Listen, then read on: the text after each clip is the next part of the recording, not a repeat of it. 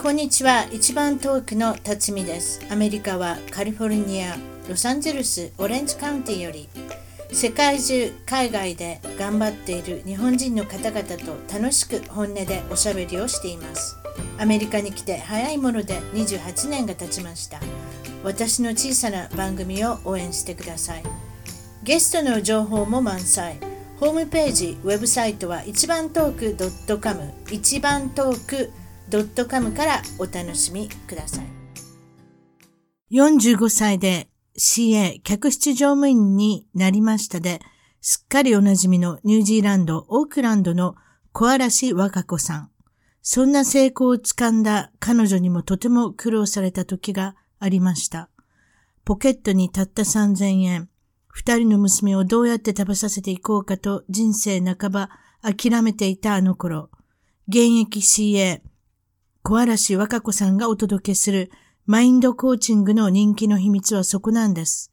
これからの将来に悩んでいる方、最近子育てで疲れている、再就職をしたいがどうしようと悩んでいるあなた、若子さんと二人三脚でエネルギーワークをしていきましょう。日本はもちろん世界各地よりスカイプ、LINE でお話ができます。30分無料セッションの申し込みは、コアラシ .com コアラシ .com まで。それでは今回の一番トーク、海外で頑張る日本人トークは、えー、アメリカはカリフォルニア州、州都であります、えー、サクラメントより、ケイコ・シルバートさんに来ていただきました。こんにちは。こんにちは。はじめまして。えー、23年になるっていうことで、はい。えー、これはアメリカのいろんなとこに行ってらっしゃいますね。そういうことですか？そうですね。はい。主人元主人の大学院、そして仕事の関係でいいろいろ行きましたね。えっ、と、アメリカではウィスコンシン州、寒いところに行ってますね。フロリダ州、これ暖かいところ。そしてニュージャージー、これまた寒いところ。それでまあバークレー。バークレーっていうのはサクラメントからそんなに、あの、かからないですか ?2 時間ぐらいですか？そうですね。はい、2時間ぐらいですね。そうですね。そういうことで、今はサクラメントに落ち着いておられるということで、はい、そして、まあ皆さんにユニークな体験とか、まあアメリカのことでいろいろあるみたいですけれども、どんなユニークな体験経験されてるんでしょう？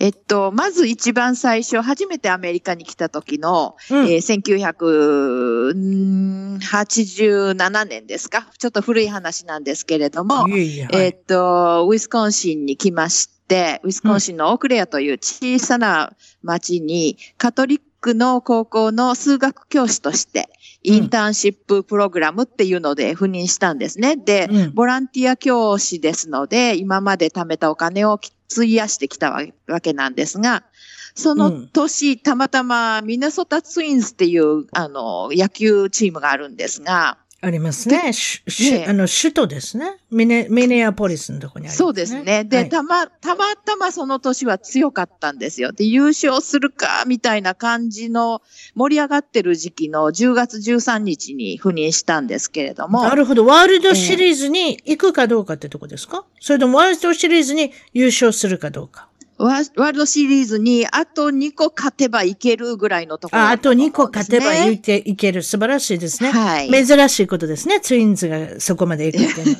失礼しました。ね、ツインズのファンの人には失礼ですけれども、そういうことです。珍しい現象でした、その当時。えー、はい。で、で、私なんかは、あの、もう、全財産投げ打って仕事も辞めてきてるわけなんですが、うん、あの、ホームステイのファミリーとしては、ツインズをの試合を見に行くと。で、そのついでにセントポールまで、あの、セントポール空港まで迎えに行ってあげるわよ、みたいなノリで、うん、で、ピックアップしていただいたのが、京都の自宅を出てから36時間ぐらいでしたかね。ものすごい。1日以上かかってますね。もうヘトヘトだったんですね。で、それで、うん、あの、ウィスコンシンのお家に連れて行ってもらえると思ったら、うん、じゃあちょっと試合見に来て、行ってくるから、この家でお留守番してなさいね、なんていう感じで知らない家に預けられて、うん、で、で、なんか、まあ。野球が大事やねん。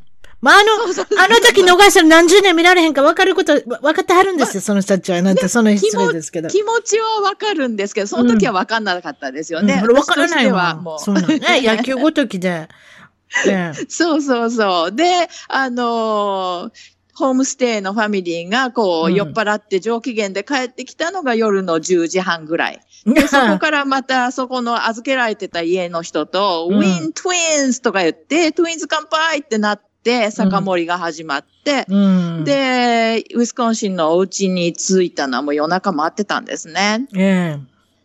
でなるほどそうですか。まあ、あの人たちは、あの人たちってそういう言い方しちゃいけないですけど、ツインズファンズは20年以上まだその、あの、あれですからね、感動を忘れていないけれども、二度とまだないんですね。失礼しまあそうした。なんですね。えで、その前も多分50年以上飼ってうなかったですね50年。で、また20年ですか？あと30年ぐらい経ったら大丈夫なんですか？我慢の子でしょうね、きっとね。うーん、まあ、あれでしょうね。どうでしょうね、ツインズ。なかなかいいとこまで行くかな。いや、でもセントラルの地区は優勝ぐらいできると思うんですけれどもね、なかなか中途半端なちょっとオフシーズンをいつもやられてるみたいなので、私もちょっとそうわからなんですけれどか？そうですか。えーっと、それで、まあ、インターンシップで行かれて。はい。そうなんですね。でも、なんかその、ついて次の月曜日から教団に、はい、どうぞ、みたいな感じで立たされて。すね。うん。で、まあ内容としては、あの、中学2年生程度の日本で言えばですね、因数分解だったんで、そうみたいですね。日本から来られたけど、ええ皆さん数学が簡単だとおっしゃる。やっぱりそういうとこでしょうね。うん。だから高校生を教えると思って張り切ってきた割には、なんかうんまあ、全然大丈夫で、うん。英語が当時下手だったんですけれど、なんとかなりましたね。で、折り紙を教えたこともあるんですか？そこであ。そうなんです。で、そこの高校に美術クラブがあって、で、この子たちは美術クラブなんで手先も器用だから、折り紙を教えてほしい、あげてほしいって言われまして、折り紙ですね。それで教え、そうそうそう、変わった発音しますね。ちょっと、ね。そうそう、それで、うんあの、放課後に、じゃあやりましょうって集まって、うん。なんか、始めたんですけど、どんどんどんどん子供たちがいなくなっちゃって、うん最後まで鶴を折り終えたのは二人だけ。何人中何人中二人なんですか？12人お、12中ですね人。中か。おほな、そういうことか。あ先生としては20%ぐらいですか ?20% 弱ですか？これ。そうですね。うーん。例えば算数、数学、そういうの教えてて、アメリカって違います？こうやり方具合が、解き方具合とか、なんかそんなん感じませんでした？一緒ですか？た、ただ、あの、まあ、その高校に限ってのことだったのかもしれないですけど、すっごいレベル差がありましたね。うーん。あと、計算機持って入っていいでしょ？違った？あ、そうみたいですね。うん。ねそういったところが日本と違いますよね、多分。ええうんまあ今の日本の事情は知りませんけれども、計算機を持って入っていいっていうのは私はちょっとビビりましたけれども、あの、まあアメリカ全体そう、まあそれでいいんじゃないですか。暗算ってしないんですよね、やっぱりね。もう苦手苦手。ええもう私なん。かもうそろばん習ってパチパチやってたから、もうええ今でも暗算は役に立ってますけれども、そうかといって算数の成績そんなに良かった、良くなかったっていやいや、でもやっぱり、やっぱりあの、9 9.99とか見ると、10だと思って計算しません？うんまあそう言われてみたらそうです。はいはい。で、で、パーッと出しますけどね。うん。こっちはそうでもないみたいで。皆さんに失敗談聞いてるんですけれども、はい。これは、まあ、私が題名をつけました。ハンバーガーに憧れた、憧れていたあの頃っていうことなんですけれども、そのお話をお聞かせください。はい。えーっと、あ7歳ぐらいの時で、あの、うん私は昭和の人ですから、うんかなり前の話なんですが、うんえー京都の上賀茂っていうところにその頃住んでたんですね。で、あの、えー近近所には、すごく可愛いハイカラなお友達が住んでまして、もうハイジちゃんみたいな子なんですけけれども、うんその子が神戸のおばちゃまのお家に行ってハンバーガーを一緒に食べてとっても美味しかったのっていう話をしてたんですよ。うんで、そのハンバーガーという言葉がもう頭の中にいいっぱいになってしまって、で、食べてみたい、食べてみたい、それなにって確かに、日、本ではハンバーグという言葉はありますけど、ハンバーガーはないですね。なかったんですよねその。当時ええうん。で、あの、うちの母っていうのが自称、元ハイカラ休暇出身。私だけが、私たちだけが村で靴革靴を履いてたみたいなこと言う人で、うん。で、母に、ハンバーガーって美味しいらしいよって食べてみたいんだけど、どこで買えるのかなって聞いたら、うんうーん、それはいつも行く自然食品店には置いてないわっていうね。で、多分洋食系やと思うから、そうとりあえずいつも行くパン屋さんに聞いておいで、とか言われて、うん。で、パン屋さん兼タバコ屋さん兼何でも屋さんのお家に行って、お店に行って相談したら、ああ、ハンバーガーね、取り寄せておきますよ。届いたら電話するから取りに来てね、なんて言われて、で、うんうんほっとして家に帰帰ってきました。はいはい。で、数日後、あ、あそれでもうすぐしたら、ハイジちゃん、ハイジの国から抜け出したようなお友達と同じハンバーガーとかやらが食べられるんだわーってウキウキしてたんですよ。うん。で、数日後にパン屋のおばちゃんから電話来て、走って買いに行ってみました。うん。で、おばちゃんが、業者さんに聞いたらハンバーガーってこれのことですよねって言って置いていったのが、丸大ハムのお歳暮セットの一つのうんハムの塊でして、で、表にハンバーグって書いてあるんですよ。で、えーこれでよかったのケイコちゃんって言われて、いや、うんよかったのもクソもわかんないんで。お歳暮セットト突き出されたらね、子供びっくりしますよね。これじゃないだろうと思ったんですけど。うん。で、うん持って帰って、ただの、やっぱりハムだったんですけどね、すごく高い。うん。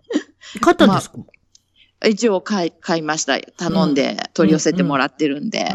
気の毒だしね。うん。で、でもやっぱりあの、田舎のパン屋のおばちゃんもハンバーガーって、なんか、あ、わかりました？なんて言ってた割には食べ、食べたことないのねっていうのが分かって、もうやっぱり。ハンバーグに思われたのかもしれませんね。うーん、ハンバーグも当時まだマクドナルドなかったんじゃな、なかったでしたっけって感じですよね。うんうんうん、1970年の頃ですから。うんうんうんうんううん。ん。それでハンバーガーを実際いつ食べたんですか？その後。本当のハンバーガーは。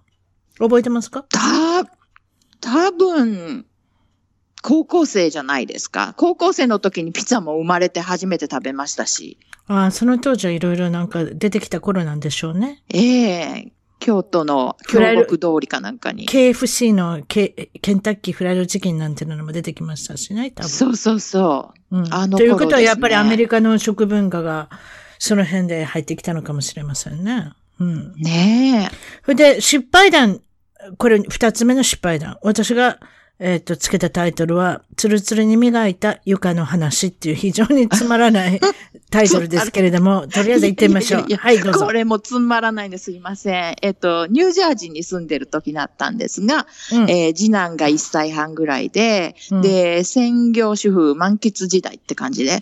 で、私は、あの、将来なりたい職業とか聞かれると、うん。あちっちゃい時は、あの、さっき言った公園横のタバコ屋の、タバコ屋兼お菓子屋兼パン屋のおばちゃんになりたかったんです、ね。何でも屋さんになりたかったんですか？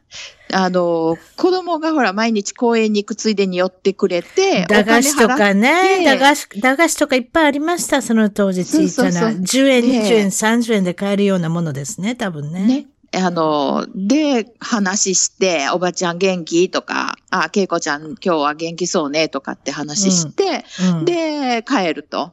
で、結構そういうのって楽しい仕事だなと思ったんですよね。うん。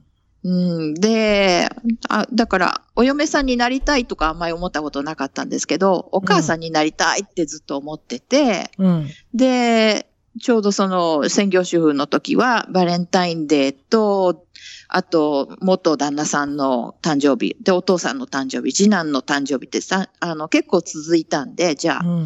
3世代みんなで誕生日パーティーしま、誕生日パーティーしましょうっていうことで、あそれは素晴らしい企画。ええで、うん張り切ったわけなんですね。うんで、張り切ったのはいいんですが、普段、あの、お掃除あんまりしてなかったんで、じゃあ、まず、普段やってない床磨きをしましょうとして。。そういうことですすよね。皆さん誰かおゲストが来ると、まずお掃除から。とりあえずね。ええで、あの、近くのホームセンターというよりは、ほとんど金物屋さんみたいなところに行って、うん。あの、床をきれいに磨きたいんですけど、おすすめありますか？って聞いたら、これいいよって言って勧めてくれたのが、うんボーリング場で使われてる床ワックスって書いた缶だったんですね。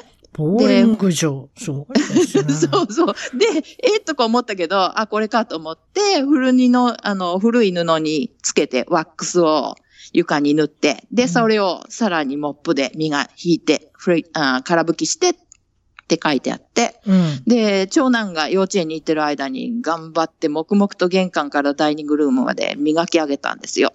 ツルツルになったんですか？ボーリング場みたいに。もうなんかすごい嬉しかったんですよ。うんで、で、次男がお昼寝のために寝かしつけ、次男を寝かしつけて、で、長男がスクールバスで帰ってきて、ただいまーって入ってきたらいいんですけど、3歩ほど歩いたらつるって転んでんですね。やばい。で、で、家の中で走るから転ぶんですよとかって、長男に注意して、うんで子供のせいにする、まずお母そうさん。そうそうそう、気づかなかったんですよ。ええで、しばらくしたら、近所の子供たちがポケモンカード持って、ハローとか言って、口々に言いながら入ってきて、で、みんな、うんおわとか言って転んでるんです。次から次へと6人。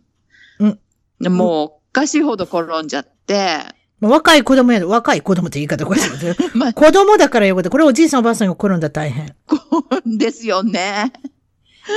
ええほんで？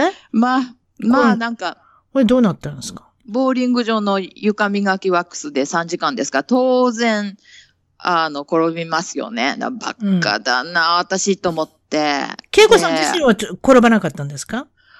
私、何だったんでしょうね。なんで転ば、その時転ば転ばなかったのかよくわかんないんですけど、多分、室内履きとか履いてたんじゃないですか、私だけ。私たまにありますよ、床に。ね、足、足床なんかしてえて濡れて。るの忘れて転んで転んだりとか。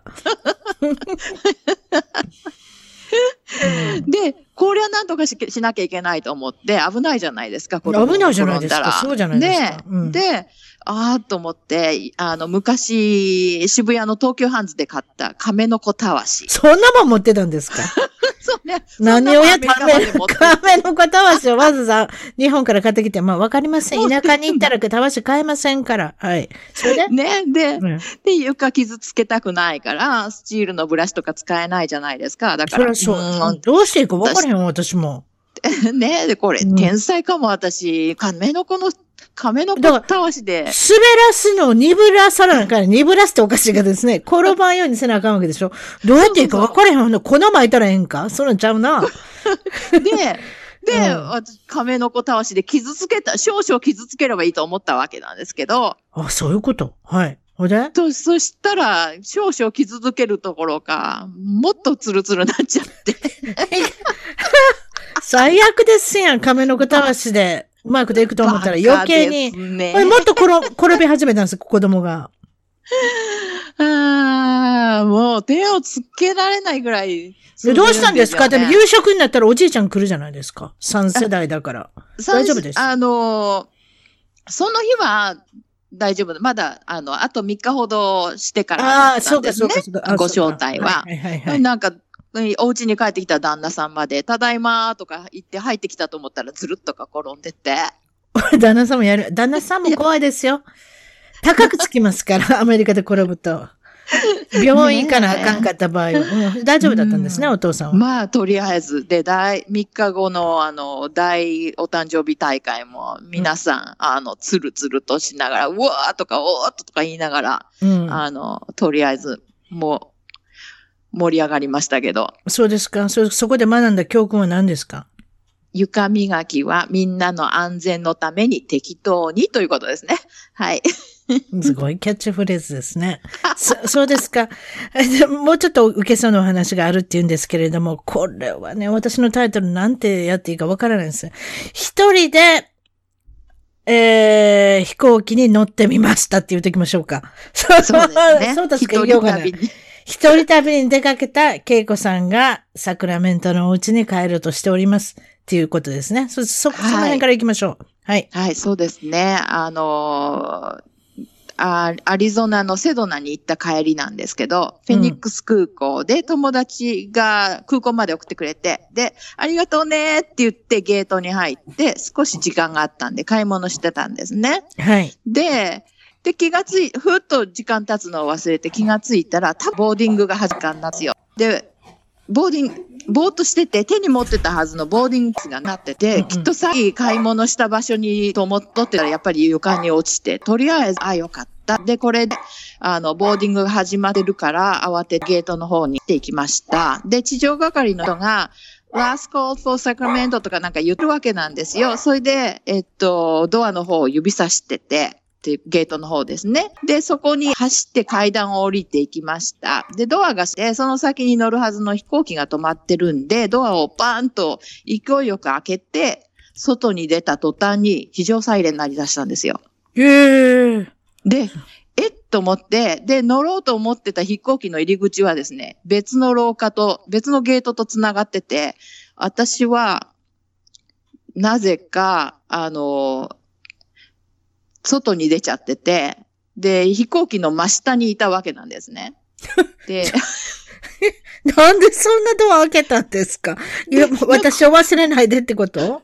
そうで、まず、ま、ダメだと思って、もう一回中に入ろうとしたんですけど、うん。なんかここは、あの、えーっと、セキュリティ用のゲートで、あの、オーソライズパーソンはは入れませんみたいな書いてあって、もう非常ドアビンビン、あの、非常ベベルが鳴っててですね、大変だったんですね。で、うん、そりゃそうでしょうん、で、困っちゃって、でも、あの、目の前に乗るはずの飛行機あるんで、パイロットさんに、あの、下からですね、乗せてってサクラメントに帰りたいの危ないな。チケットも、チケット持ってるの乗せてって、あの、もう当然向こうは声聞こえないですよね。口パクパクさせて、で、うんチケットひらひらさせて、飛び上がってアピールしてたんですよ。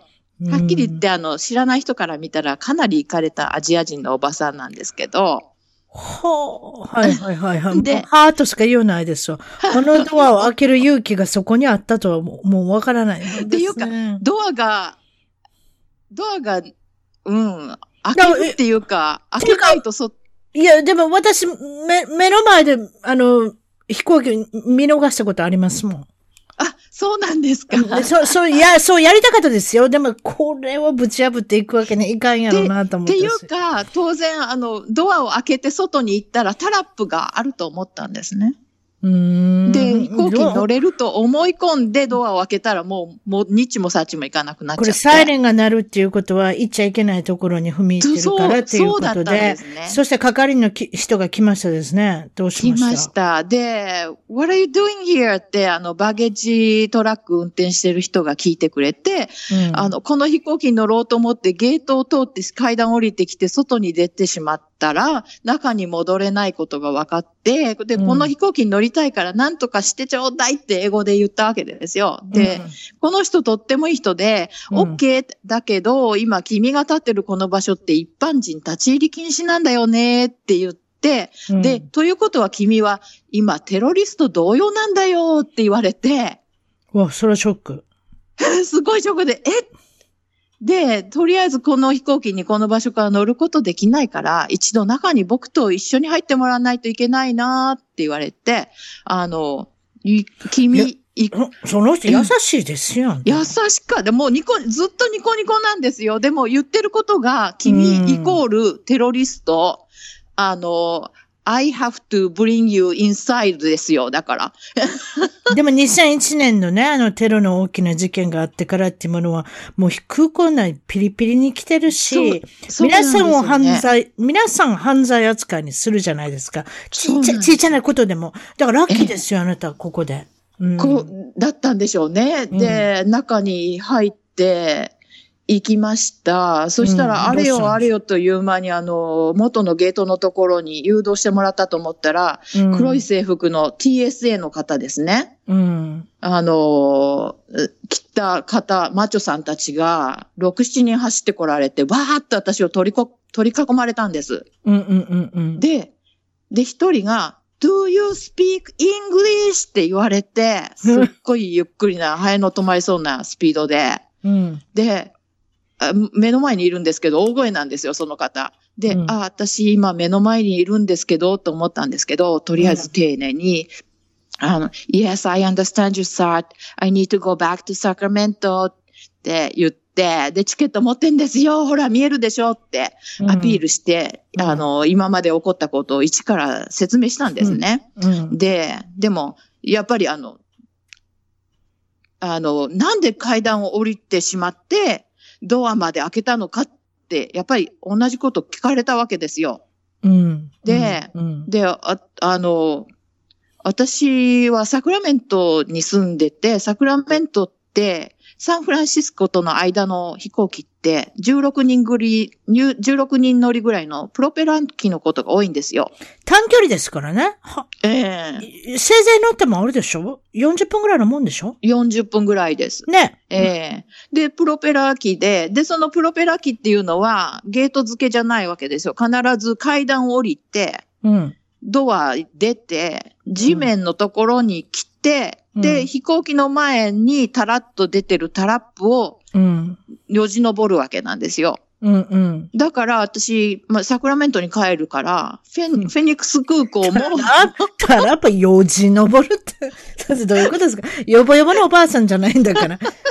結局階段みたいのを登るってことでしょ？そうそうそうそう。わ、うん、かりますよ。うん、なんか、十、ね、十段ぐらいの階段。登るってどういうことですの？まあ、わかりました。階段を使って、まあ、客席、うん、客席っていうんですかね？あの、ことですね。ねそこまで行くってことですよね。えー、だからまあ、地地面から、ちょっとね、上に上がるっていうことですね。そうそう。だから私にとっては、あの、階段を降りていってドアを出るっていうのは全然不思議じゃなかったわけなんですね、その時ね。そこになんか書いてませんでした？もう慌ててて見てない。見てない。多分見てないんだと思う。そう。で、結構普段真面目だから、いつも時間前にゲートの前で待って、で、アナウンスが来たらすぐ乗るじゃん、乗るタイプなんですよ。だからこんな風に走ったのも初めてだし、うん、なんか、そもそも、なんか予想、予想してないことがいっぱい起こっちゃったみたいな感じで、で、で、それからどう、うん、どういうことになったんですか？て、あの、え、手錠かけられたとか、お縄になったとか、始末書をかけされたとか、何かないんですか？そ、そ、そ、んで、今回、で、一応ですね、あの、説明しました。で、で、地上係の人も、あの、こっちでハリーアップって言ったんですよ、とか言って、すごい訴えて、うん、そしたら、あの、腕組みしてた6人のマッチョさんたちが、ああ、そういうことあるよなサクラメント空港かわかるわかるなんて感じになってきて、で、で、ついでに、あ、よかった、ちょっと表情が和らいできたなそうね、同意した人がいたからね。そうそうそう、はとか思って、Have you ever got into a woman's bathroom by mistake? とか言って、ああなたも女子トイレとか間違って入ったことないですか？って聞いたら、あるあるとか言ってくれて。あるんですか？その人？結構、結構みんなうなずいてましたよ。あ、みんなうなずいて、あ、そうですか？うちの父に言うときます。うちの父、実はそれや、やりましたんで、アメリカ来たときに。ねだから多分ね、みんな聞いたらみんな一回はあるんだと思うんですよ。女性、あれですよ。それで女性のあの、えっ、ー、と、お手洗いの方から叫び声、叫び声が聞こえたんです。それで私が気づいたんですよ。あれうちのお父さんが何かしたのかなっていう、その叫び。そしたらお父さんがその叫び声とともに、あの、あれだ、出てきたんですよ、女子トイレから。私すごいびっくりしましたよ。それは英語の問題じゃないでしょうが、お父さんって。いやいや、だ、だから、やっぱりあの、ふとしたことで全然真面目な人でも間違いはあるんですよね。うん。なんで自分がいかに真面目かを。それでどうなさすがアメリカ人化してますね。ここでまだごめんなさいって言葉が出ませんけれども。出ませんですね。さすがアメリカ、アメリカ、アメリカに長年いてたらそういうふうになったのかもしれません。わかりました。それでどうなったんですか？結局も逮捕もなしだし、何もなしですか？とりあえず、あの、あの、すごいコア表のインスペクター・ゴンザーレスっていう人がですね、あの、わ、うん、かりましたって言って、とりあえずみんなも持ち場に戻れって、あとは俺が調書取っておくから、みたいな感じで、別の場所に連行されまして、で、うん、免許証とサインと、なんかぐちゃぐちゃってやって、もう二度と間違いのないように、なんて言われましてね。うわー、めちゃめちゃラッキーですやん。でもブラックリスト乗りますよ、これで。勝手に、勝手にドアを開ける、非常ドアを開ける女性っていうリストに。そうですか。それでいろいろお話聞いてるんですけれども、えっと、まあ、私たちの生活、えー、生活で、返品。これがアメリカの、はい、なんなんとなく日常生活の皆さん基本的なことになってるんですけれども、返品というものがある。特にコスコ。日本でいうコストコっていうメンバーシップのお店があるんですけれども、そこで物を買うと、結構返品ができる。ええー、結構返品できるっていう話で。皆さん思うには、だいたい1ヶ月以上でも大丈夫ですかって、あ、全然大丈夫。1年は、いや、全然大丈夫。さて、うん、そうですね。恵子さんのお友達の中で、最高記録を作った人がいますということで、ご紹介したいんですけれども、大きな、そういうことね、うん、大きなテレビを買われて、さて、何年間使った後に返品を試みたでしょっていうのが問題です。そうですね。皆さんにもちょっと考えていただきたいちょっと、さて考えてみましょう。うん。ええ。えー、1、2、3、4。はい、5秒考えました。答え何でしょうか？で ?6 年です。正解言っていいですか？もう言うた、言うたって私が。6年間。今、そうです、そうです。ごめん。6年間も使わはったんですよ。それで、コスコ、コストコのカスタマーサービスに並んで返しますって言ったら、あれですよね。返せたんでしょ？返したみたいですよ。それって奇跡的ですよ。っていうか、持っていく方が すごいでしょ。だからバーコードが多分存在したんだと思いますね、コンピューターに。うん。いや、でも皆さん返してんの知ってるけれども、1年ぐらいはあるかもしれない。えー、6年っていうのはすごいですよ。あ、ねえ。でもこの間ベッドマット買った時に、うん、一応、あの、マットレス？うん、ま、マットレスの上にかけるマットですね。うん。で、それで、どのぐらい経って返品していいですかって聞いたんですよ、あんまり。素晴らしい。で、素晴らしい。一応ベッドだし。うん、そうそう。うん。で、聞いたら、うーん。で、向こうも考えて。うん。6 months とか言われて、6ヶ月も試していいのかみたいな。そうですね。適当ですね、それも。そう。で、私はもうあの人ら、あの人らどうやって儲けてるかわからんわ、私。こんなにアメリカ人返していいんだったら。まあだからメンバー制っていうことでお金を払ってるといえば、ね、まあ嘘じゃないんですけれどもね。えー、保険かけてるようなもんなんでしょうけどね。恵子さんのおすすめとしては、印刷機っていうのがよくつ、あの、壊れると。印刷機、プリンター。えー、で、コスコで買ったらなんでいいんですか？あの、返品できるからと。あの、それで私、ヘビや、ヘビやってみた同じ種類の、同じ、全く同じ機種ですね。で、また壊れたんですよ、2年ぐらいして。本当？うん。で、それって結構なんで、なんで同じの買うの、そこで？いや、私だってそこで違うメーカーに買う。これ何年ぐらい使って買わせたんですか？1年ぐらい ?1 年、1年半、2年でしたね。2年ぐらい？で、それで返して、うん、インクが高いですからね。もうなんか、んプリンターより高いですからね、インクってね。だから、ちょっと、あの、しまったと思いません？インク変えたとこなのにプリンターが壊れたと。皆さんここで言っておきます。コス、コストコ、コスコで買うようにしてください。そしたら、壊れた時に、今度はまた返せて、次の新しいのが来るかもしれない。ね。来るかもしれないとか、そうしてる人が皆さんいるから、いや、私も最近はそういう大きなものを買うときはコストコにするようにしてます。何かあった時のことを考えて。保険かけるようなもんですよね。ちょっと脱線しまし、ちょっと脱線しましたけれども、恵子さんのご出身地を聞いておりませんでした。どこからいらっしゃったんでしょう？はい、京都です。京都市。京都市。京都市のどの、さっき言ってました五所ですか？はい、五所の近くで生まれました。あの、沢田健二さんで有名な大木高校の真横の大木幼稚園っていうところに行ってました。沢田健二という名前が聞いたの何十年ぶりですね、私の中で。びっくりしました。昔、ジュリーって言われてた人ですか？ジュリー、ジュリーさんです。当時、デビューされたと、時だったですね。私、幼稚園行ってたのは。あの方何されてるんですか、今？うん、なんか、まだご活躍だといいんですけど、一応、憧れてましたから。まだ、まだあれですね。あの、あの、生きてはりますね。そういう言い方しちゃいけない。そういう言い方しちゃいけない。だってもう、ね、アメリカに、アメリカ30年もいたら誰が生きてるのか誰が死んでるのか分かれへんなんねですよね。まあ、生きてるってことにしましょう。ね、それで、お父さんは、どういうことですか？えっと、父、もう父の父、父も、あの、大工さんでしたね。大工の棟梁。なるほど。で、お母さんは、はい、えー、専業主婦ということで。はい。えー、っと、お姉さんですか？はい。姉が一人います。っていうかあなたは妹さんって二人の姉妹ってことですね。はい、小さい頃は、恵子さんはどんなお子さんだったんでしょう？えっと、私はじっとしてなるのが苦手なんですよ。だからいつもなんか外に遊びに出かけてましたね。今でもそうですか？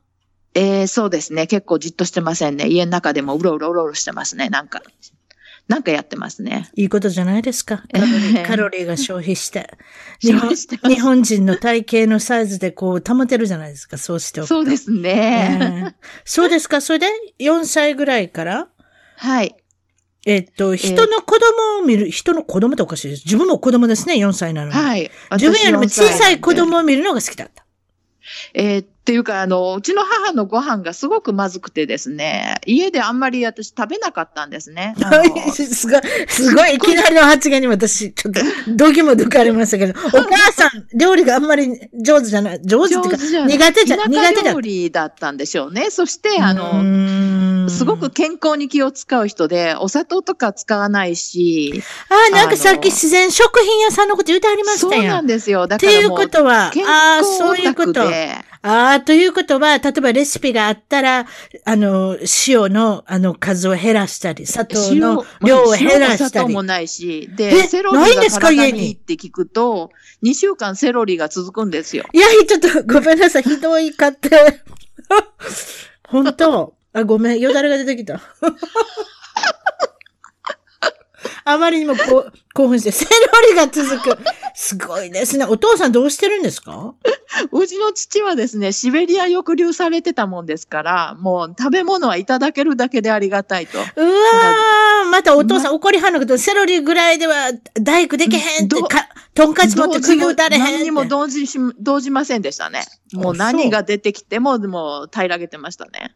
ちょっと京都弁出ませんやん。今京都言いませんでした？京都、京都なん京都に生まれて京都に座ってんのにあんま出ませんね。いや、こういう、緊張しますから。緊張して緊張してるとき出ないの？標準語になるの？分かりました。標準語になるんです。はい。そうですか。それでまあ、子供さんの面倒を見たり、ご近所の。ええー、なんか、よそ行くと、美味しいもの食べさせていただけるんです、ね、あ、そういうことか。人んちの、こんにちは。あなたの子供見てあげるからご飯いただけませんかっていう。セロリに、セロリに飽きたんですけど。こう遊んでると昼になるじゃないですか。で、昼になると、あ、けいこちゃん食べてくみたいな感じで、うん、食べていきよしって感じで、こうね、美味しいご飯出してもらって。うんうん、で、まあ、姉が2、3時ぐらい帰ってくるじゃないですか。で、3時ぐらいになると家帰ってきて、またお姉ちゃんと遊ぶみたいな感じで、だいたい昼はカバーできて、朝ごはんもまあ適当にあの、9時ぐらいから行くと朝ごはんの残りとかいただけたりとかしてカバーできててですね。うんうんうん。うん。そんな感じですね。なるほどね。そうですか。それで、えっ、と、次の話は何でしたっけ？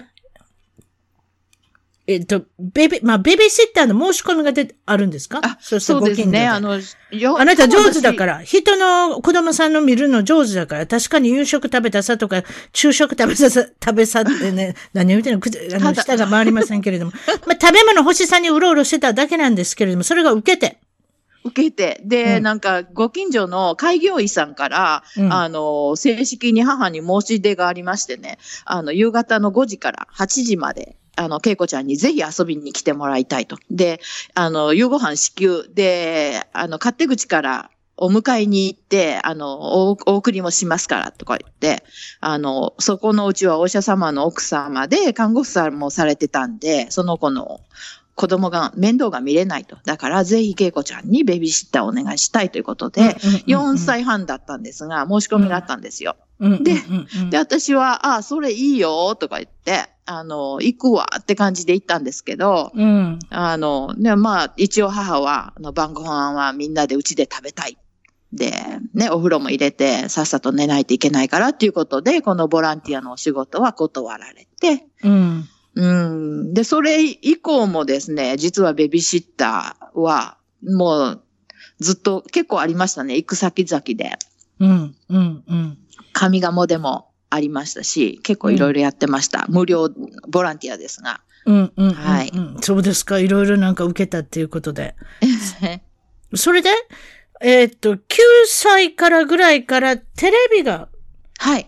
なくなったというか、テレビが見な、見なくなった、見れなくなった。なんだか知りません。見れなくなったんですよ。見れなくなったんですか？これ見なくなったんじゃないですか、なんかおか、お母さんのなんか命令かなんかじゃなかったんですか？いやいやいや、もうなんかそんな、そんな厳しい家庭ではなくてですね、あの、白黒テレビがあの、を使って見てまして、で、うん、こう、ピントがぼやけたりとかしたら叩いたりとかしながら見てたわけなんですわかるよ。うちも、うちもバンバン叩いてたわ。それで、それでアイコンの果てにも戻らなくなった。そうそうそうそう。4チャンネル、そうでしょ ?4 チャンネル回したらおかしくなったから、6チャンでいけるかと思ったらそうでもない。叩いてみろっていうことになるんですよ。そうそう。チャンネルの途中とか新聞紙を畳んで入れて調整したりとかですね。昔は大きなブラウン管でした。重たいテレビでした。ねえ、そうですよね。で、あの、壊れたんで、で、あの、カラーテレビがもうちょっと待ったら安くなるかも。でも、うちは今ちょっと買えないから、あの、テレビなしで行きましょうって言われて。私なんか、私なんか、テレビ壊れてすごい嬉しかった。やったようやくカラーになるみたいな。え、でもあなたのところやめましょうになったんですか？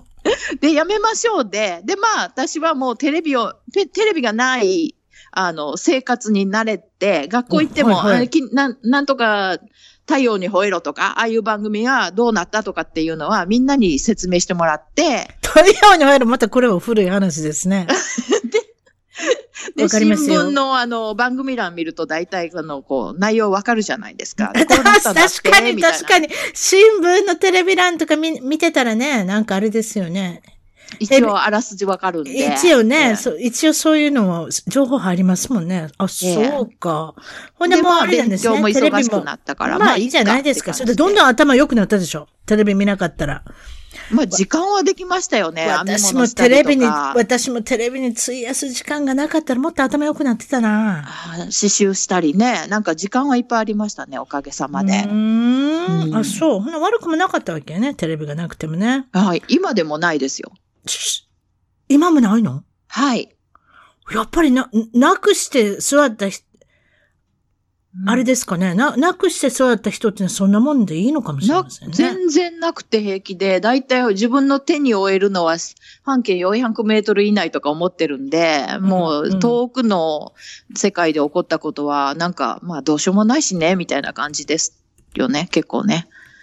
うん。時間いっぱいあります。そういうことですか？それで、まあ、小学校のことを教えてください。はい。小学校、中学校と言っておきましょうか？ええ。どんな小学校はですね、えっと、すごい、当時上賀茂っていうのは田舎でして、うん、の野山、畑、田んぼ、で、もうなんか、カエルが鳴いて電話が聞こえないぐらい鳴くような場所で、すごかったんですね。で、学校が大好きで、朝起きたらご飯食べてもう出かけるって、6時半とかでも出かけちゃうんですよ。うんうん。で、あの、給食が美味しくてですね、また、給食で育ちましたね。やっぱ人の、人のところで食べるのが好きなんですね、やっぱりね。いや、美味しいですやっぱり。あの、他の家のは。給食が大好きな子だって。えーでですね、かも、上賀茂神社とか結構、あの、遊び場でして、ええ、あの、そこに、御たらい川ってあるんですけど、うん、あの、奈良の小川とも言われてましてね、百人一首にも読まれる、読まれたとこなんですけど、うんうん。かうん、風そよぐ奈良の小川の夕暮れは、みそぎぞ夏、みそぎぞ夏の印なりけりとか言って、なりけるかな？とかいう歌とか呼ばれてまして、で、そこって、あの、な、上賀茂神社の夏のみそぎが行われるんですけど、うん、た川になっていう、あの、タニシの一種が住んでるんですね。で、それがホタルの幼虫の大好きな食べ物で、うん、その川に名がいるからホタルが育つみたいなところだったんですが、うんうん、もう、あの、そういう生き物大好きで、なんか、取ったりとか、小川の中入ってバシャバシャとかやってましたね。あと、あと、植物大好きなんで、放課後に植物園に結構友達と毎日のように遊びに行って、うん、で、北門は早く閉まっちゃうんで、南門から5時半ぐらいまで空いてたんですかね、そっちが。だからそれ、そっちの方まで回って、また上賀茂に、あの、バシャバシャと鴨川の中を歩きながら帰ってき、帰ってきたりとかですね。うん。してまして。で、ピアノも習ってたんですか？そのピアノ習ってたんですけど、全然練習しないんですよ。で、で、いつ、どこに行ってもピアノの先生に会っちゃうんですよ。お買い物に行ってる先生とか、なんかと、結構遠くに出かけてる先生とかに、あ、けいこちゃん、こんなところに何してんの？みたいな感じで言われて。うん、で、あってもう、で、先生にも、けいこちゃんは遊びの天才だからね、って練習し練習する暇もないもんね、とかって、ほとんど諦められてましたよね。その頃。うんうん、ええー、なるほど。まあ、自然が大好きで、それで、えー、っと、卒業の時に、タイムカプセル、はい、あ、そういうのやったな、はい、私も。でも、いつ、いつそのタイムカプセルを開いたのなんて、その忘れてましたけれども、あの、恵子さん覚えてるんですね。えっとね、2000年に開けるっていうすごいかあの、タイミング、なんていうか、み、覚えやすい数字でしたよね。で、私たちは100周年記念卒業生だったんですよ。その、上賀茂小学校っていうところの。2000年ってことは何十年後に開けるんです？えっと、小学校10 12歳の子が36歳の時に開けるって感じでしたよね。うん。24年後に開けるっていうことで、その、えー、開けるときつ、行ったんですか？行かなかった？行けなかったんですけど、うん、あの NHK の取材、取材とか入って、一応ビデオで撮ったものは友達に送ってもらいましたけど。おそうですか、えー、うん、で、その時の将来の夢っていうのは、うん、あの、を書いて埋めるんですね。で、自分の将来の夢を書いて埋める、埋めたんですか？はい。えー、はい、で、それは？うん。なんて書いたか覚えてたんですか？それとも、そのニュースを知っておぼ、お、分かったんですか？おぼ、あの、結構覚えてて、へえ、そういうふうになるんだっていうふうには、あの、覚えてたんですね。やっぱりで、みんなに、やっぱすごいこと言ってたよって、今実際になってるねって言われたのが、なんて書いてたんですか？言うてください。将来は海外に住んでいると思いますって言って。踊ってますで、で？ええ。ー、で、まあ、めぐれ、恵まれない国のお母さんや子供たちのために、あの、皆さんと一緒に学校を作っていきたいですって。もうそれも当たってますよ。はい、すごいですよ、まあえー、私も何書いたかちょっと思い出、あれだな。わかりたいな。でもどうやって、うん、わかれへんけど、あ、まあええわ。まあ、なんかね、子供の時に思うことって結構皆さん結構タイムカプセルとかやったんじゃないですか？その当時ね。ちょっと忘れましたけどそうですよね。えー、うん、私もやった覚えはあるけど、なんて書いたとか、いつ開けたとか、ああ、残念残念。えー、そういうことですか。えー、で、それでまあ高校っていうのは、まあ、とても2時間も通学してたの？そらまずそうですね、えー、いや、まさかそんな遠くに高校があるって知らなかったんですよ。私、中学受験した時は、あの、勉強ができるからとか、受験絶対したいからって言って、受験したわけじゃなくて、近所の不良に、あの、立てついたんですね。あの、近所にいる、あの、いじめられてる子がいて、すごい差別的な扱いを、その、年上の人たちがしてたから、うん、うん、許せないって言って、お、正義の味方になったんですか？なったんですよ。そしたらね。どうだったんですか？そしたら、もう中学にその人たちが上がった後に、あんなって、お前な、生意気やろって言って、中学に来たら絶対リンチしたるからって言って、もう毎日のようにね、あの、帰りとか顔を合わせると脅されてたんですよ。すっごい脅し方ですね。そうですか。小学生？それ、あ、違う、中学生が？私が小学校6年の時です。で、相手が中学校。中学。うん。リンチという言葉、それも懐かしいですね。沢田健二さんも懐かしいですけど、リンチという言葉がすごく懐かしいです。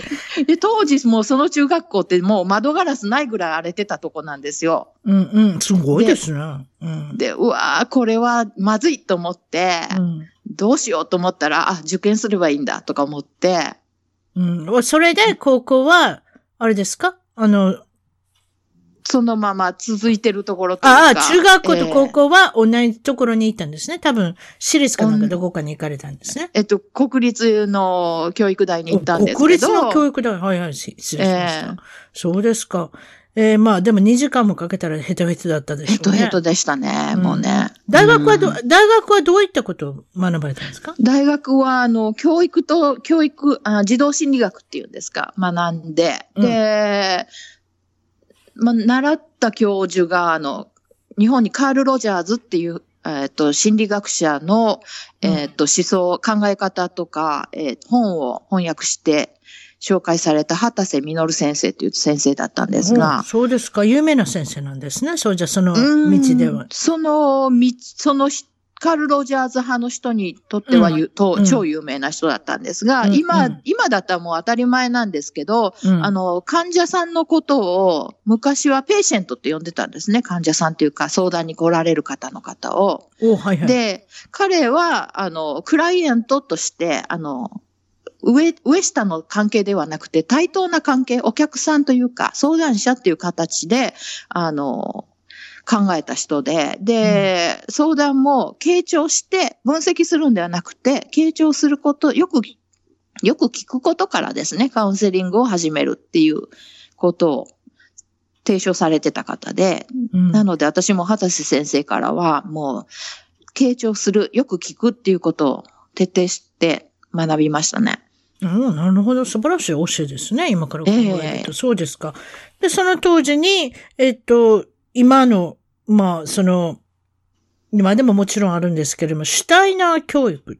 はい。っていうことですか？これはどういうことなんですか？シュタイナー教育ってシュタイナー教育っていうのは、もともとあの、ルドルドルフ・シュタイナーっていう人が、あの、うん、哲学者なんですけれども、作い、いらっしゃったんですが、うん、えっと、ルドル、えっと、アストリア大丈夫、大丈夫ですか？下、下、下噛んでませんね？下、噛み、噛みですけど。ルドルフはもう省いといてください。シュタイナーにしといてください。はい。シュタイナーですね。で、あの、ワルドルフ・アストリアっていう、あの、タバコ工場を経営してたすごいお金持ちの方がいらっしゃって、今ニューヨークで、あの、あ何でしたっけ、アストリアのホテルあるんですけれども、うん、そのタバコ工場の生えっ、と、働いてる行員さんの子供たちを教育するのに学校を作ってくれって相談されて、で、シュタイナーさんが分かりましたって言ってカルキュラムを作って、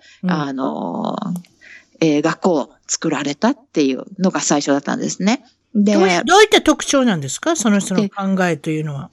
で、私がすごく気に入ったのは、考えとして人間は、あの、人間を一人と、なんて言うんですかね、全体として取り上げて、うん、で、心も体も、そして考え方も大事であると。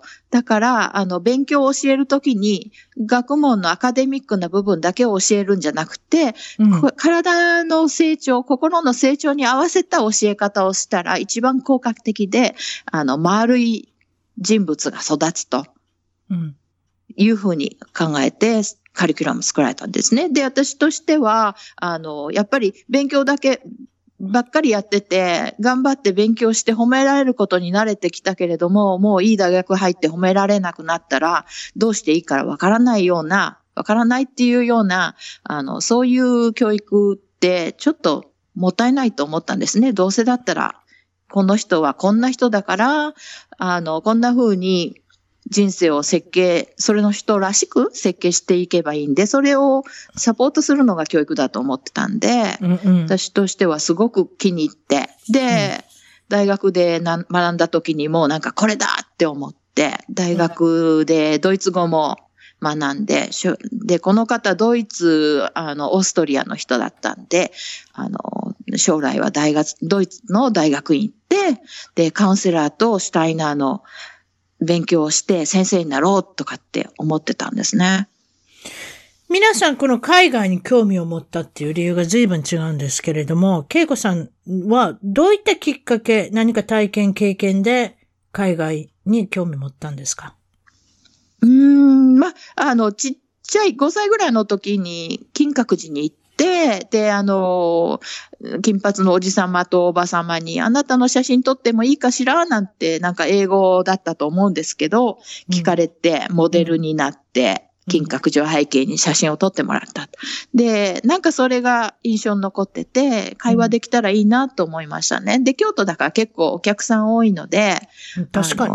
ええー、外人の方いっぱいですよね。いっぱいですんで。で、特に、えー、京都とか上賀茂神社とかってもう観光地なんで、うんうん、えー、で、まあ、あとは、ハウスシッターしてた時期があるんですが、あの、父が、私の父が建てた洋館なんですけれども。は、ちょっとハウスシッターをちょっとわからない人がいるかもしれないので。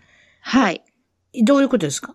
えっと、あの、父が建てたお家だったんですが、そのお家の、あの、方が入院されて、で、結構大きなお家で庭も芝生とかあって、あの、大規模だったんで、代わりに住んでくれと。で、ただで住んでいいよ。ただ家の、で、あの、管理をよろしくって感じで。あ、なるほどね。はい。うんで、まあ、ほとんど外国のような家だったんですね。畳の部屋が、あの、一部屋しかなくて、それはお茶室だったって感じで。ほら。えー、で、庭とかはもうバラとか、ガーベラとかですね。その当時珍しいですね、畳の。珍しかったですね。部屋が一つしかないって、それもお茶室だったっていうね。ええー。っていうことは、こたつがないっていうね。なかったですね。スリッパでツルツルの床でしたね、それこそ、ね。非常に一般人的な感想で。こたつがない家。あ、すごい珍しい。そうですか。うん、そ、そっからまあ来たっていうことですよね。うん、ですね。まあでも現実問題としては、就職した大企業で、うん、あの、当時は男女雇用法もなかったんで、ああ、このままじゃダメだわっ、とりあえず英語力って思いましたね。ちょちょっとちらっと聞きたかったのは、あの、元ご主人っていうのがいらっしゃるんです。はい、元っていうことは、まあ、まあ離婚されてるってことなんですけれども、この方と知り合ったのは京都の市バスの中？そんな珍しいことがあるんですか？ちょっと教えてください、それ。いや、あの、アメリカからインターンシップを終えて帰ってきて、私も就職探し中、うん、で、京都の市場通りからバスに乗って家に帰ろうとした時ですね。うん、あの、ちょうど満員電車、満員バスでして、で、後ろの席にカップルが座っておられたんで、あの、金髪の女性と、それで、うん、あの、男性と。で、カップルだと思って、うん、それで横にちょっと隙間が空いてたんで、もうちょっとあの、日本人的に詰めていただいたら、私が座れる感じだったんですね。で、すいません。うんうんあの、ちょっと詰めてま、もいただけますかって英語で言ったら、うん、Oh, you speak English とか言われて。来た来た。あすいません。で、あの、女性の方が、あの、積極的に、ああ、あの、京都の人なの？とかって、あの、うん、言ってきて、そうですよ。って、で、まあ、アメリカから帰ってきたばっかりで、今仕事とか探してて、結構暇にしてるんですよねって言ったら、ああ、それはいいわ、あなたの電話番号ちょうだいって言われて、うん、で、彼女に渡しました。うん。たら、その日に、男性の方から電話かかってきて、はい、って言って、で、うん、あの、また観光したいんだけど、うん。付き合ってもらえますか？って感じで。うん。で、で、行って、あれ？女の人は？って聞いたら、いや、彼女もカナダに帰っちゃったんですって言って、で、僕はこれから来たばかりで、で、彼女が、あの、観光案内しててくれただけなんで、うん、で、これからちょっと、あの、わかんないこととかあったら教えてもらいたいんですよねって言われたから、うんうんうん、ああ、いいですよって、ウィスコンシンでも、あの、フロリダでも皆さんのお世話になったし、こう恩返しですよね、とかって言って、うん。うん、で、お世話してたんですね。観光地を巡ったんですか、少し。観光地ちょっと巡って、で、あとなんか、履歴書書かないと、うん、お盆時期に来て就職ないんです。あの、どこ行っても閉まってるんですけど、なんでしょうって言うから、当然お盆時期だからないですよって言って、うん、履歴書日本語で書かなきゃいけないとか言われて、あ、そうですか、じゃあ書きましょうとか。うん。結構手伝ってあげて、で、面接ちょ、ちょっとごめん。履歴書っていうのは、な、なんかなろうとしちゃったんですか？英語の先生。あ、英語の先生になろうとしたってね。はい。なるほど。はい、はい、えー、当時はなんかフラッと来て慣れたんですよね、きっとね。そうです。その辺は、多分そうだと思います、えー、今みたいなことじゃないと思います難しくなくて、うん、ええーうんうんフラッと来て、フラッとも英語の先生ヒュッてなれたんだと思いますね。そうなんですね。その当時まだ例えばその公立、公立っていうか公共のあの、学校では、まだまだそういうまあ、いわゆるね、ねえー、スピーカーの方は来ておられなかったから。なかったですね。英語学校ってやつじゃないですか？英語学校です。ね。だから、ね、え、それの先生ですよね。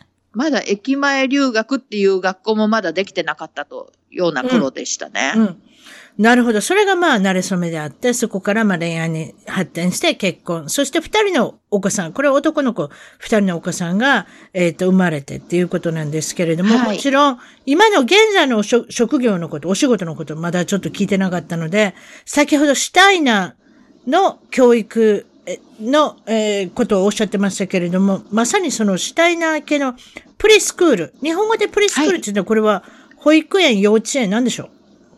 えっと、保育園、幼稚園、両方ですね。で、アメリカの場合は義務教育が幼稚園1年間、はい、1年間プラス、あの、高校生までそうですね。義務教育じゃないですか。そうです。5歳からですね。だから、あの、えー、ちょっと待って、あの、言葉が途切れます。プリスクールの経営者、えー、っと、はい、営業されてるということで、6歳から、えー、なんで義務教育が始まって、18歳まで面倒を見るっていうのがアメリカなんですね。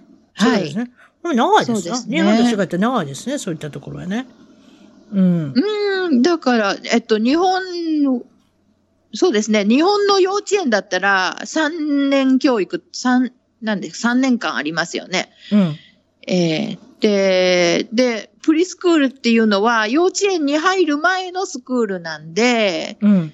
えっと、まあ、プリスクールと言いつつ、朝から晩までの保育園のような形態の場所も多いんですが、私の場合は朝8時半から12時半幼稚園のような形態でやってます。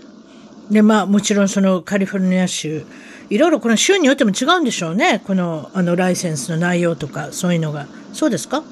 どうなんでしょうね。もうカリフォルニアの中では 3, 3回引っ越してるので、家に着くライセンスなので、うん、引っ越すたびにライセンスをあの取り直さないといけないんですけれども。そうですか、ご苦労様。えー、うん。えー、それで見ておられる年齢の対象が2歳半くらいから6歳ぐらいまで。まあ、いわゆる、はい、えっと、幼稚園の、えー、公共の機関に行くまでの、あの、お子さんを見ておられるということで、そういうことでいいんですか？はい、そうですね。ええー、これで今年で17年目？そうです。あの、長男が4歳の時から始めたので。あ、はいはい。それ21歳、えーはい、そうですね。長男さんはいくつですか？今。21歳です。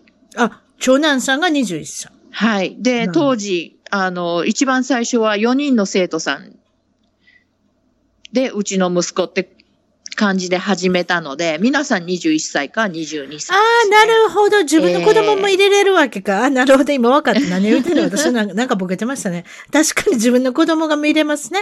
その自分の子供を見ながら他のお子さんも見れるっていうことで、えー、今まで指導してきたお子さんの数はなんともう150人以上になったっていうことで。はい。そのくらいいってると思います。あんまり数えてませんが。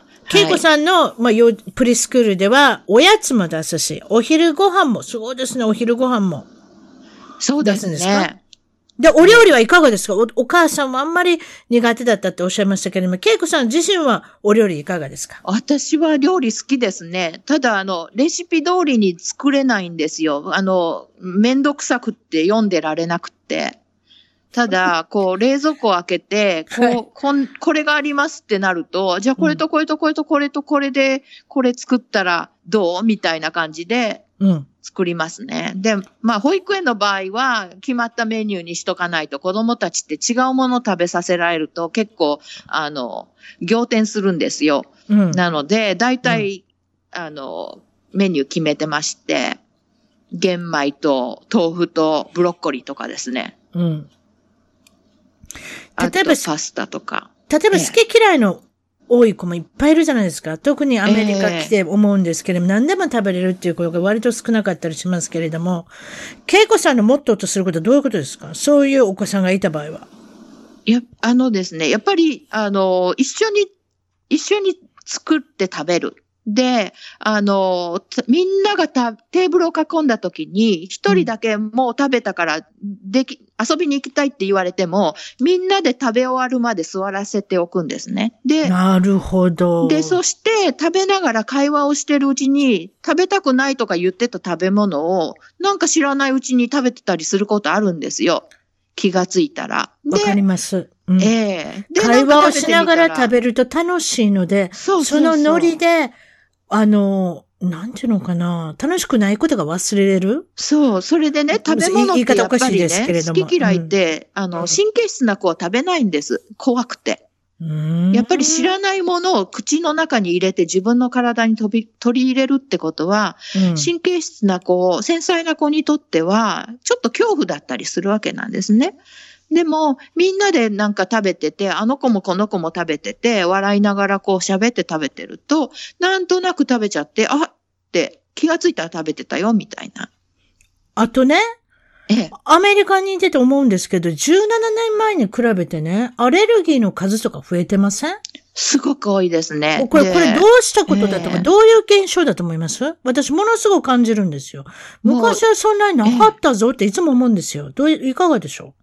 やっぱり添加物と、で、あの、小麦、小麦粉の種類とか、あと、あれですね、あの、農薬の入ってる食べ物っていうのが多くなってんじゃないかなと思うんですけれども。そういうとこから来てるんですか？かもしれないですね。うん、あの、で、小麦粉のアレルギーも増えてきまして、あと、あと皆さん、あの、どうも体調悪いなと思ってても、小麦粉アレルギーだっていうふうに限定できてなかった部分もあって、なんなんとなく、あの、アレルギーっていうものに対しての意識も昔は低かったとは思うんですね。そうなんですよ。もう、もう皆さん個人でググってますから。ええー。はもうアレルギーじゃないかと。もうこれは絶対アレルギーだと。何か自分で判断してしまうところがあるのかもしれませんね。えー、そうですね。だから、あの、小麦、小麦だけじゃなくて、この頃お米が食べられないって言って、言われて。そんなんもあるんですか？あ、ちょっと大きな声になりました。えー、私ちょっと興奮してしまいました。そうな ん、そうなん言うてて、小麦がね、ダメな子っているじゃないいわゆるグルテンフリーの、グルテンフリー。あの、生活をしなきゃいけない。あと、ピーナッツの嫌い、ナッツがダメな子。ですよね。他にどんなアレルギー見ます？大体そのぐらいで、で、私の方も、あの、お出しする給食スナック類がすごい気をつけて、もう10、17年、それこそ17年間ですね、グルテンフリーとか、うん、結構気にしてやってきたわけなんですよね。うんうん。日本人簡単もんね。ご飯食べといたらいいから。えー、と思って、で、ご飯にしてました。結構玄米とかも出して。そうすると、お米もダメとか言われて、この頃、お米もダメ何食べたらいいの？そんなん言われたら。また大きい声になってしまったわ。私食べることが好きなんです。大変なんですよ。みんなでお菓子を作るとか、みんなであのパンを焼いてね、結構食べてたわけなんですが、パンもいけませんよ。の粉にもパン、お米が入ってて、それもできないと。何食べましょう？結構大困りますね。でも、もうチキンだけですか？安全なのはチキンだけ。なんか、でも、それ食べない子もいるでしょ？菜食主義者って言うんですか？ええー、ベジタリアンの子いません？あの、対応できてるんで。あ、そうか。ブロッコリーあげとくわ。で、でチ、チーズとか出さないでお豆腐とかですね。あの、アメリカ、それもややこしいね。ビーガンもおるからな。ビーガンって何のこと言ってるかわからん日本の方いらっしゃるかもしれませんけども、動物製品全部ダメ。っていうことはチーズもダメ。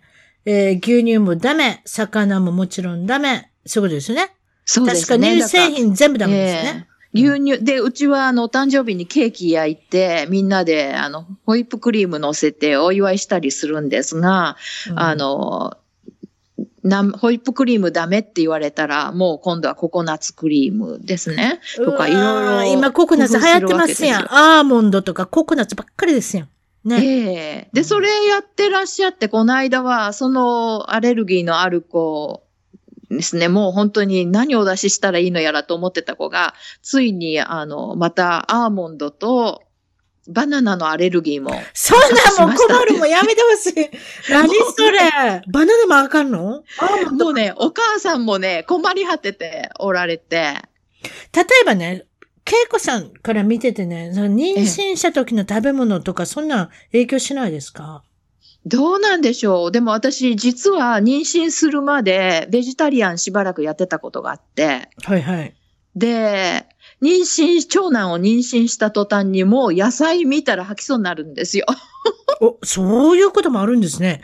今まで好きだった野菜がダメになる。そうそう。で、まあ、それすごいわ。まあ、野菜好きですけども、うん、で、まあ、元旦那さんに合わせてベジタリアンやってただけなんですけれども、うん、もう妊娠したらもう野菜見るのも嫌で、切り替えましたね。これはもう肉、赤い肉食べろってことか、みたいな感じで。確かに妊娠中はタンパク質を取れって言われますよね。ええー、で、カツオのたたきとかですね。うすねもう美味しくてたまらなくて。だからいわゆる菜食主義者、ベジタリアンの人は難しかったりする。例えば、豆腐が嫌いな人。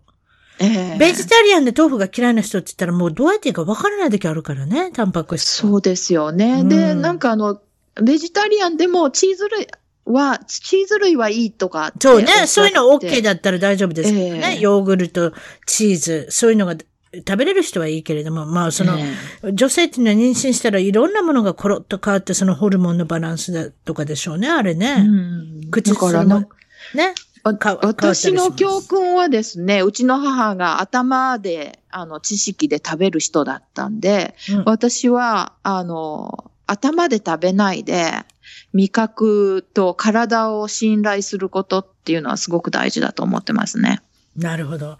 うん、そして、その、まあ、ご活動の中で、その、あの、プリスクールの経営されてる他にも、例えば、えー、えー、講演会、お話会、はい、お話会ですね。オンラインで、まあ、お子さんの、例えば、えー、悩み相談室みたいな感じで少し相談を受けてるっていうことで、そんな感じですか？そうですね。はい。で、まあ、オンラインでな、助かるのは、あの、うん、お子さんが寝静まった夜ですね。だいたい9時、夜の9時から相談が、あの、この辺の方だと始まるんですけれども。はい。えー、なので、子供の前で子供の話をしなくて済むっていうことですね。やっぱり。確かに。うん、えー、いくらちっちゃいから分かってないだろうって、それは、あの、大人の思い過ごしでして、すごく分かってます、分かってます。みんな。えーもういいなまで分かってますもん、私何が言うてるか。なんでそんなことないですよね。だから、あの、いや、分かってると思う。ね、ワンちゃんって結構、な、何十、何十ぐらいの言葉ぐらい分かってんのんちゃうかな最近そう思いますわ。もう犬と何十年暮らしてますけれども、でも子供さんは絶対分かってますって。分かってないという顔してるだけだと分かってます。うん、で、わか、とにかくおお母さんが幸せなのか幸せでないのか、うん、それはもう確実に空気の中で、あの、吸い込んでますから、うん。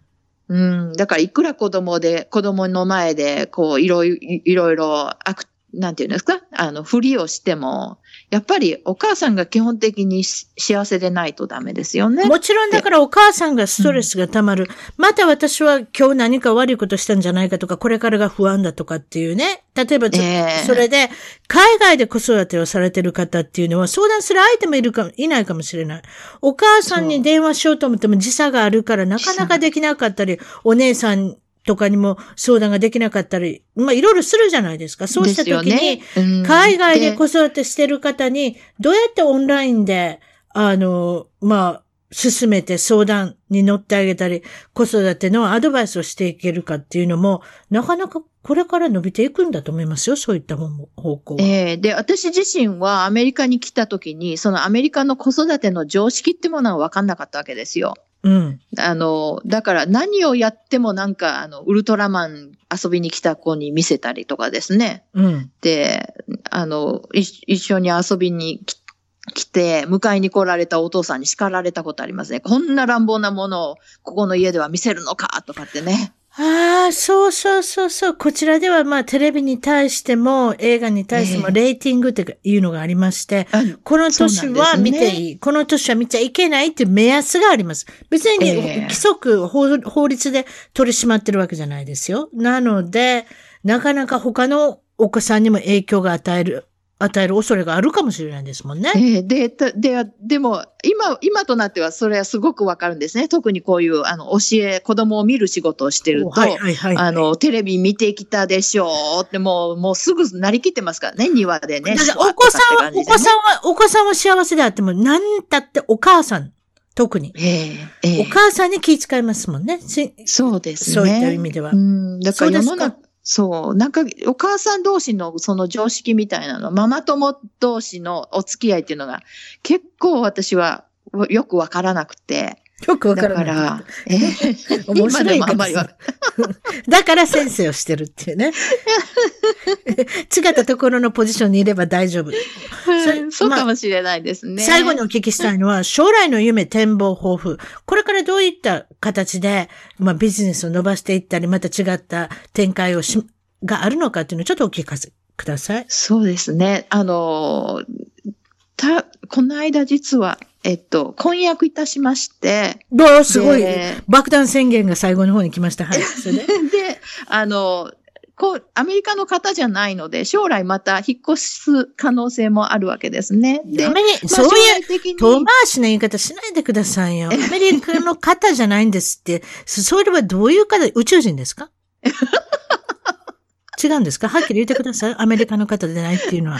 どこの方ですか？オーストラリアの方で。そんな人とサクラメントでうろうろしてるんですか、えー、はい、えー、その大きな声出さなくても大丈夫。どこの国に行っても、やっぱり今までやってきた仕事ですね。あの、子育て中のお母さんとたちとつながれて、うん、で、やっぱり情報交換ができる場所を提供したりとかですね、孤独な思いで子育てをされてるあの、親御さんですね。お母さんに限らずお父さんもそうだと思うんですが、あの、をサポートしていきたいなと思ってますね。あと、あの、シングルマザーになられて、あの、子供、ちっちゃい子供を抱えてどうしようって思思われてる方は、私、経験者ですので、あの、もしこういうプリスクールの経営とかですね、やってみたいと思う方がいらっしゃったら、あの、お手伝いできますので、なるほど。プレスクールが経営したい人、少し興味のある人は、私がアドバイスさせていただきますということと、あと先ほどおっしゃったそういう相談ですか？海外で子育てで困ってる人とか、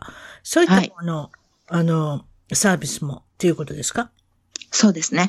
はい。なるほど。そして、えー、っと、ま、まあ、どういったことをモットーに教育の立場にあの、はい。やっぱり私があの、主体な教育とかカウンセリングとかいうことにすごく興味を持ったのは、うん、人って結構強いようで弱いようで、あの、周りにいる人が、あどん、支え合って生きていけるからあるものだと思うんですが、自分を大切にして、で、物を大切にして、で、人を大切にできる人材を作り、作るお手伝いをしたい。そういう意味で保育園をやってますし、うん、で、その一人一人は価値のないもの、自分なんてって思いやすいんですけど、特に日本人は、ね、一人一人はとっても大事で貴重で、あの、宝なんだっていう自覚を皆さんに持っていただきたくて、で、自分を自ら命を絶つようなことのない、自殺のない世界を作っていきたいと思ってますんで、